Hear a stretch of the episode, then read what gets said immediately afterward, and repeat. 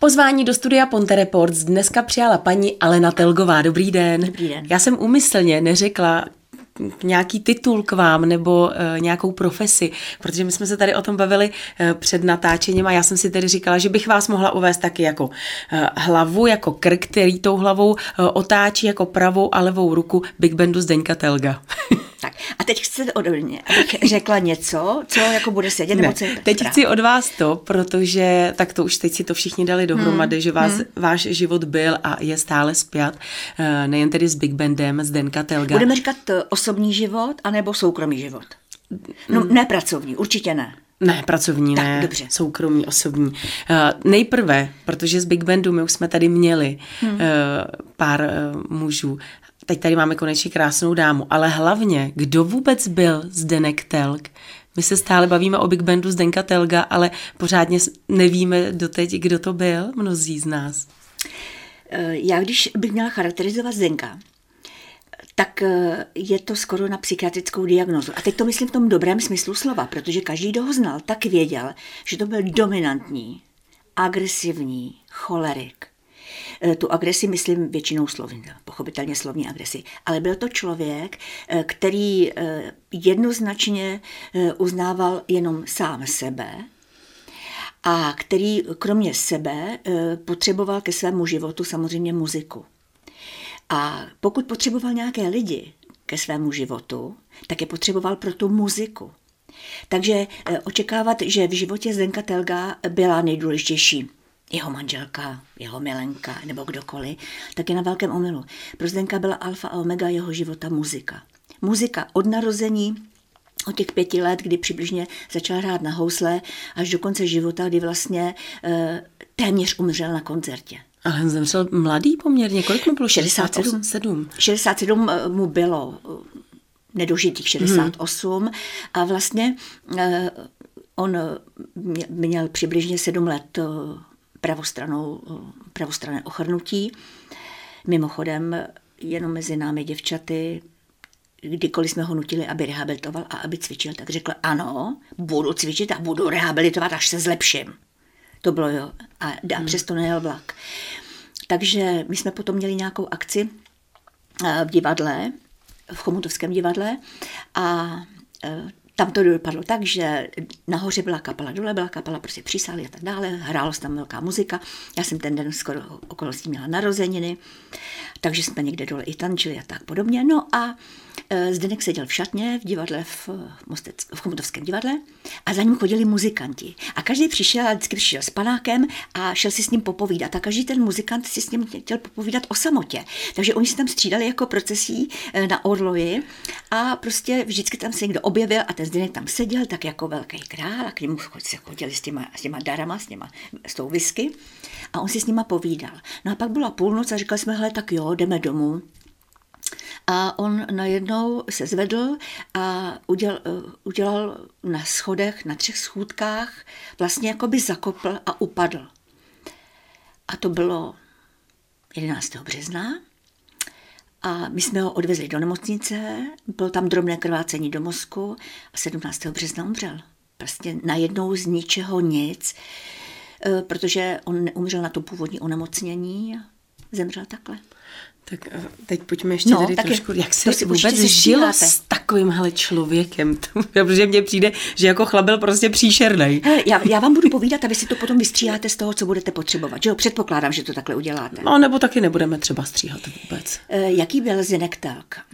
E, Zdenek Telk byl e, sova. Nebo spíš takhle, obráceně. Já jsem byla sova a Zdeněk byl taková sova, ale i skřivan. On téměř nepotřeboval spát. Mm-hmm. On spal minimálně a měl spousty energie, kterou dokázal skvělým způsobem spalovat a spaloval tu energii eh, cigaretami a pivem, které měl rád a samozřejmě i dalšími mm, dobrotami. A Zdeněk byl takový, že já jsem ráno vstávala, v 6 hodin jsem vstala třeba, na půl bezvědomí a on seděl u stolu a luštil křížovku. Jako ještě pořád vlastně? Jako nevím, nevím, jestli ještě pořád nebo už. Aličku, prosím tě, já tady potřebuju uh, vesni, africkou vesnici na devět. Já jsem nechápala, co to je za chlapa u stolu. Jako, a on chtěl po mně nějakou vesnici na devět. Jo? Nebo se prostě uh, z něčeho, z něčeho se rozčil, vybouchnul, ale vybouchnul. Já nevím, jak to znáte vy uh, v nějakých stazích, ale nás se většinou takový ten výbuch dotkne. My se okamžitě hmm. uzavřeme a jako jsme pobouřený, otřesený, že se nás někdo dotkl. A on vybouchnul, explodoval, prostě kvůli něčemu strašně vybouch. A uplynul tři vteřiny a řekl, Aličku, udělej kafe. Hmm. A já, já tě prostě nesnáším, chápeš to, já tě nesnáším. Jako a proč? A říkám, no, teď si před chvilkou na mě řval. No, není možný, já, na tebe. Jo, prostě život s ním byl zajímavý. Život s ním byl vášnivý eh, po všech stránkách. A život s ním byl velmi obtížný. Já jsem si vždycky milo, myslela, že mě miloval. Eh, a dokonce byly okamžiky, kdy jsem si myslela, že mě zbožňoval, než jsem přišla na to, že on opravdu miluje a zbožňuje jenom tu muziku. Mm. A já jsem byla ten člověk, který ho k té, k té muzice potřeboval. Jste byla takový ten most. Hmm. Já jsem, mm, a dělala jsem ten, jste to řekla správně, ten most mezi kapelou a mezi ním, protože on, eh, on byl eh, velmi často v, té, těch zkouškách a i na těch koncertech tam jako ne, tam se ovládal, ale v těch zkouškách byl nevypočitatelný a byl i protivný. Co to tam hraješ? V životě jsem tohle to neslyšel. Používal vulgarizmy, které používat nemůžu. Posílal muzikanty tam, kam se slušní lidi neposílají. V životě jsem takový hráče, co jsem si to sem natahal, jo.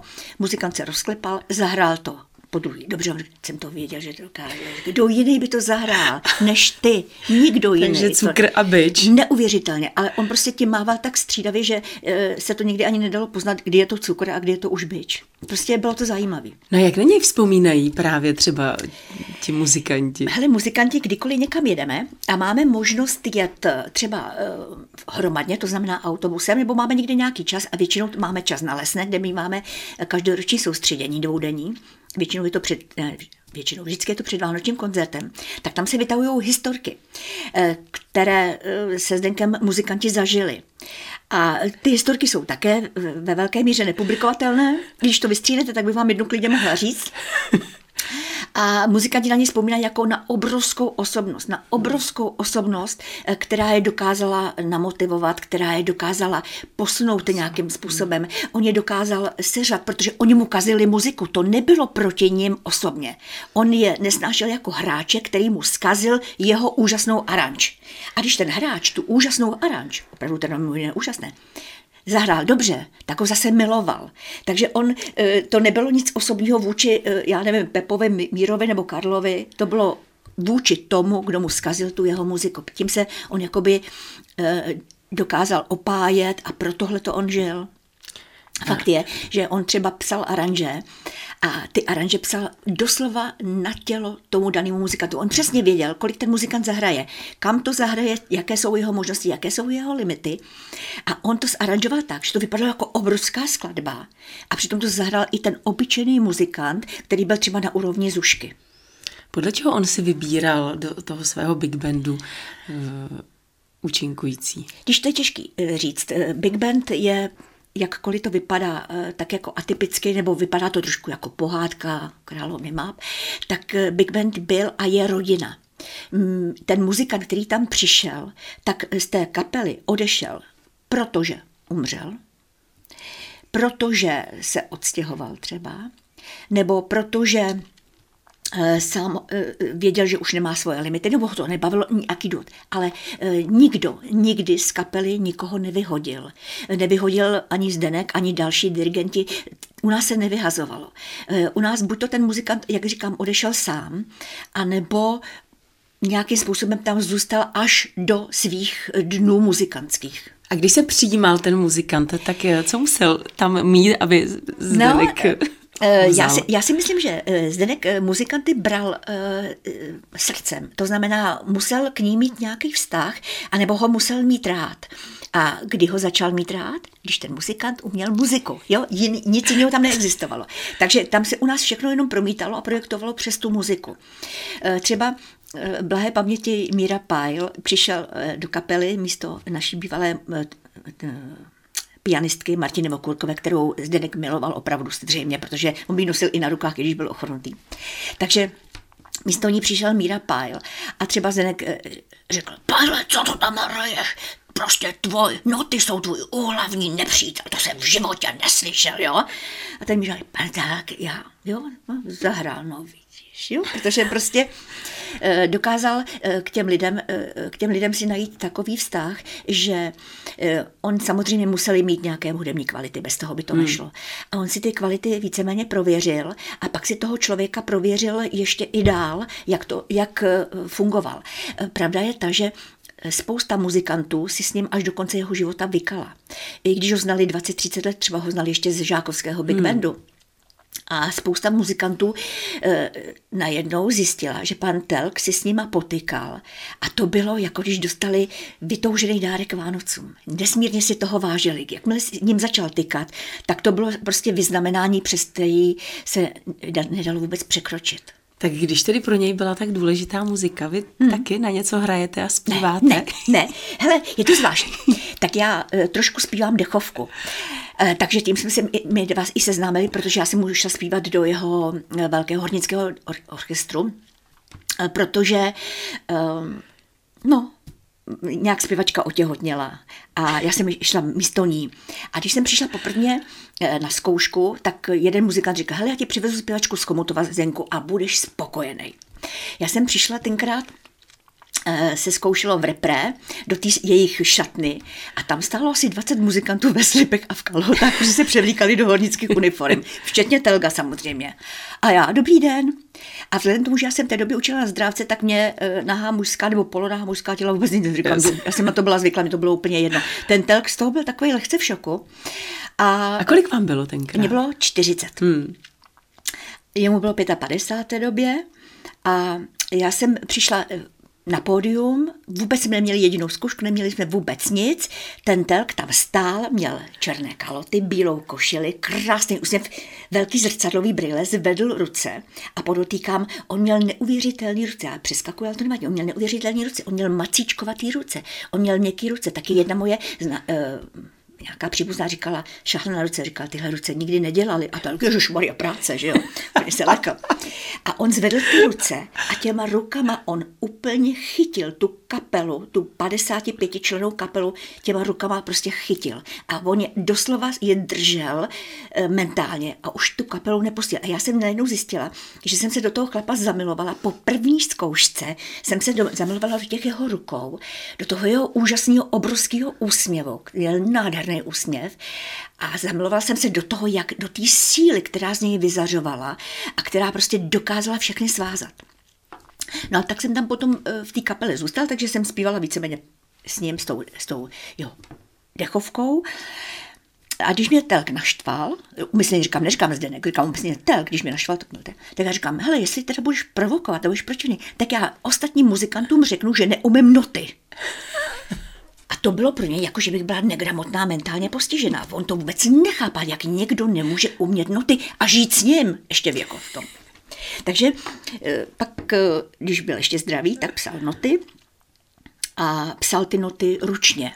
A pro něj, koukám tady na ten váš text, pro něj každá, eh, každá ta nota byl obřad. On ty noty miloval. On psal kuličky a on je prostě kladl.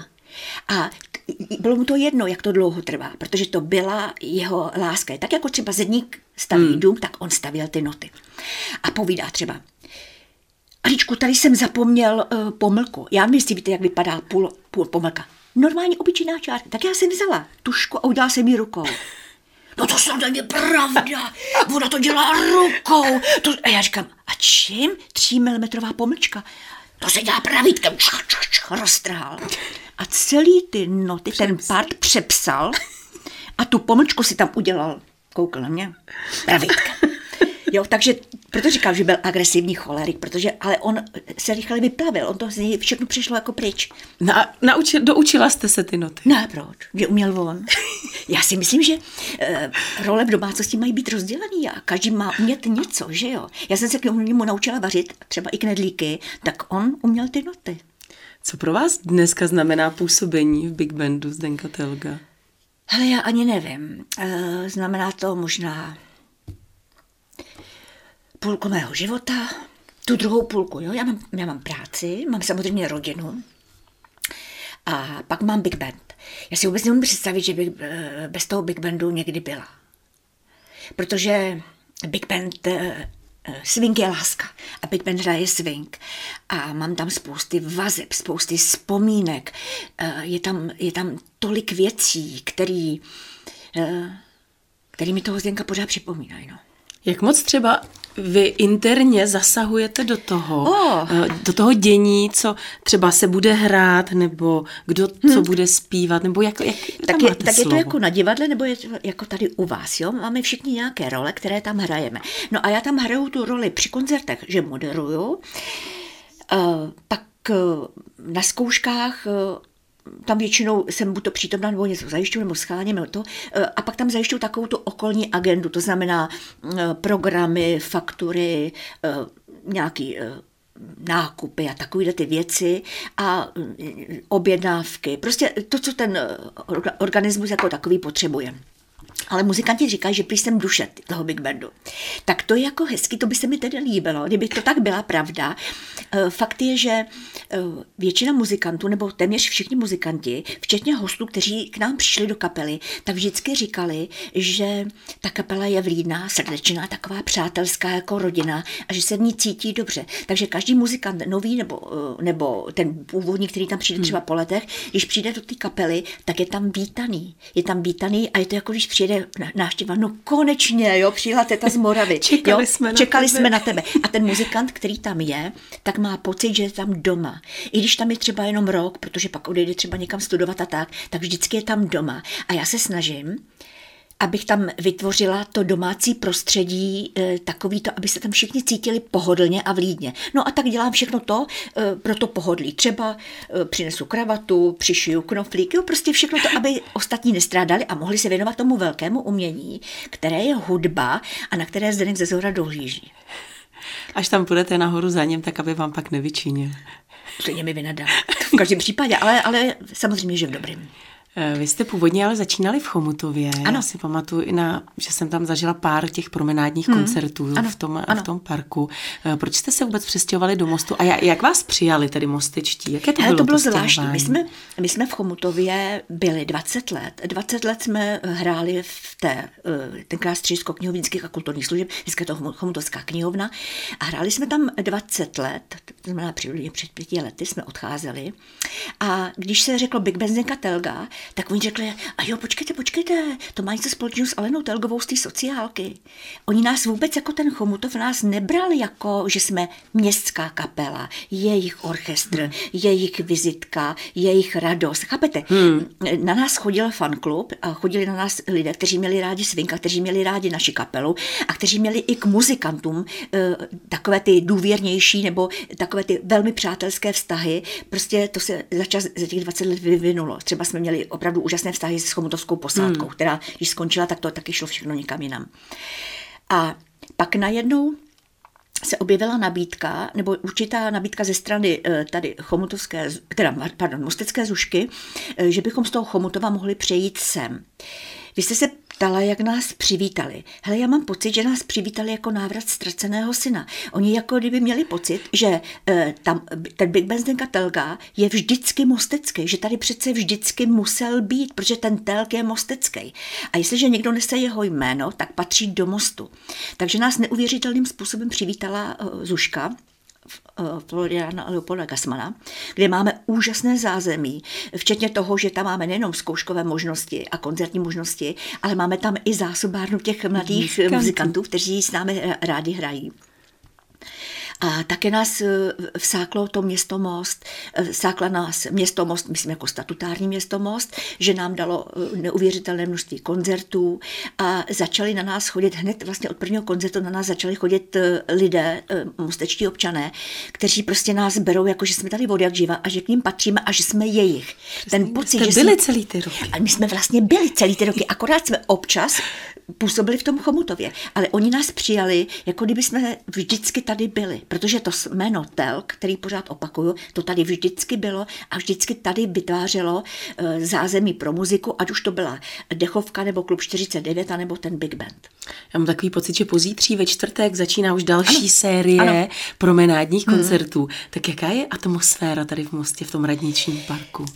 Já bych řekla, že jako skoro na všech koncertech, kde jsme, ale zase to má ten rodinný punc. Když hrajeme třeba v Mělníku, nebo výborně se třeba hraje v Teplicích. Teplice jsou podobný jako hmm. most, protože tam jezdíme často a už tam na nás chodí lidi, kteří jsou na nás zvyklí. A taky to nastalo tady v Mostě. Přibližně pět let na nás chodí titíž lidé, i když jako jsou jiní samozřejmě, přidávají se další a další. Ta navštěvnost je obrovská a oni nás vnímají jako svoji kapelu. Oni jdou na své muzikanty, na své úžasné zpěvačky, na své solisty, možná eh, jdou i na moje řeči, které tam občas jakoby vedu a každý z těch posluchačů si u nás v kapele našel jakoby to svoje, co mu v životě chybí a co my mu e, tou muzikou dáváme. Takže ta atmosféra je úžasná, je rodinná, je přátelská, je vlídná, je natěšená, e, přesně taková, jakou si můžete jenom přát. Takže tímto tedy samozřejmě zveme do hmm, radničního ano. parku, teď je ve čtvrtek v 17 hodin, mám ano, takový pocit. Hodin. Uh, už se moc všichni těšíme, no a samozřejmě musíme zmínit eh, dvě velká výročí významné, Aha. protože Big Ben Zdeňka Telga letos oslavil letos. 25. výročí, ano. tedy čtvrtstoletí. Nějaké oslavy byly, budou. Já vím, že v Dubnu proběhl nějaký My jsme koncert. měli koncert, eh, na který jsme zvali naše přátele a veřejnost a tak dále, tak ten proběhl a jinak celý ten rok bude nesený v tomto duchu, to znamená, že budeme víceméně to výročí připomínat. Ostatně, když je někomu 25 let, tak je to nádherný věk, tak ten stojí za to ještě připomínat. A když je to v muzice nebo v nějakém umění, tak to znamená už i určitou prověřenou kvalitu.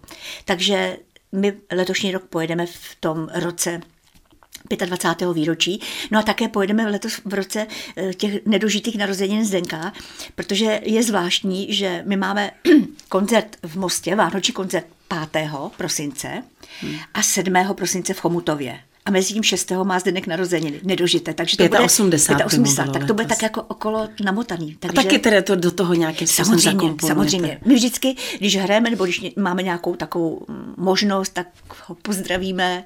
A fakt je, že už tam za ním odešlo pár muzikantů, takže Myslím si, že časem tam bude celý ten Big Band za nějaký 20-30 let a Jednou možná tam, tam bude hodně. Sejdete. Sejdeme se tam všichni, možná tam budete i vy a budete se ptát, jak se nám tam nahoře líbí. Tak já se na to moc těším, ale ještě hmm. máme čas, ještě, ještě neuspěcháme no, to. Já jsem říkala 30 let. tak jo, mějte se moc hezky. Já hmm. moc krát děkuji za to, že jste tady přišla. Děkuji za to, co děláte, děláte to báječně. Je to příjemná atmosféra. Já jenom závěrem vždycky. doufám, že některé eh, ty informace třeba vystříháte a dáte to dohromady, protože myslím si, že nemusí lidi vědět úplně všechno. A zase jsou věci, které si myslím, že by si zasloužili vědět. Možná, že ano. Hm? Já vám moc děkuji a přeji hodně štěstí. Děkuji. Tak jo. Mým dnešním hostem ve studiu Ponte Reports byla Alena Telgová.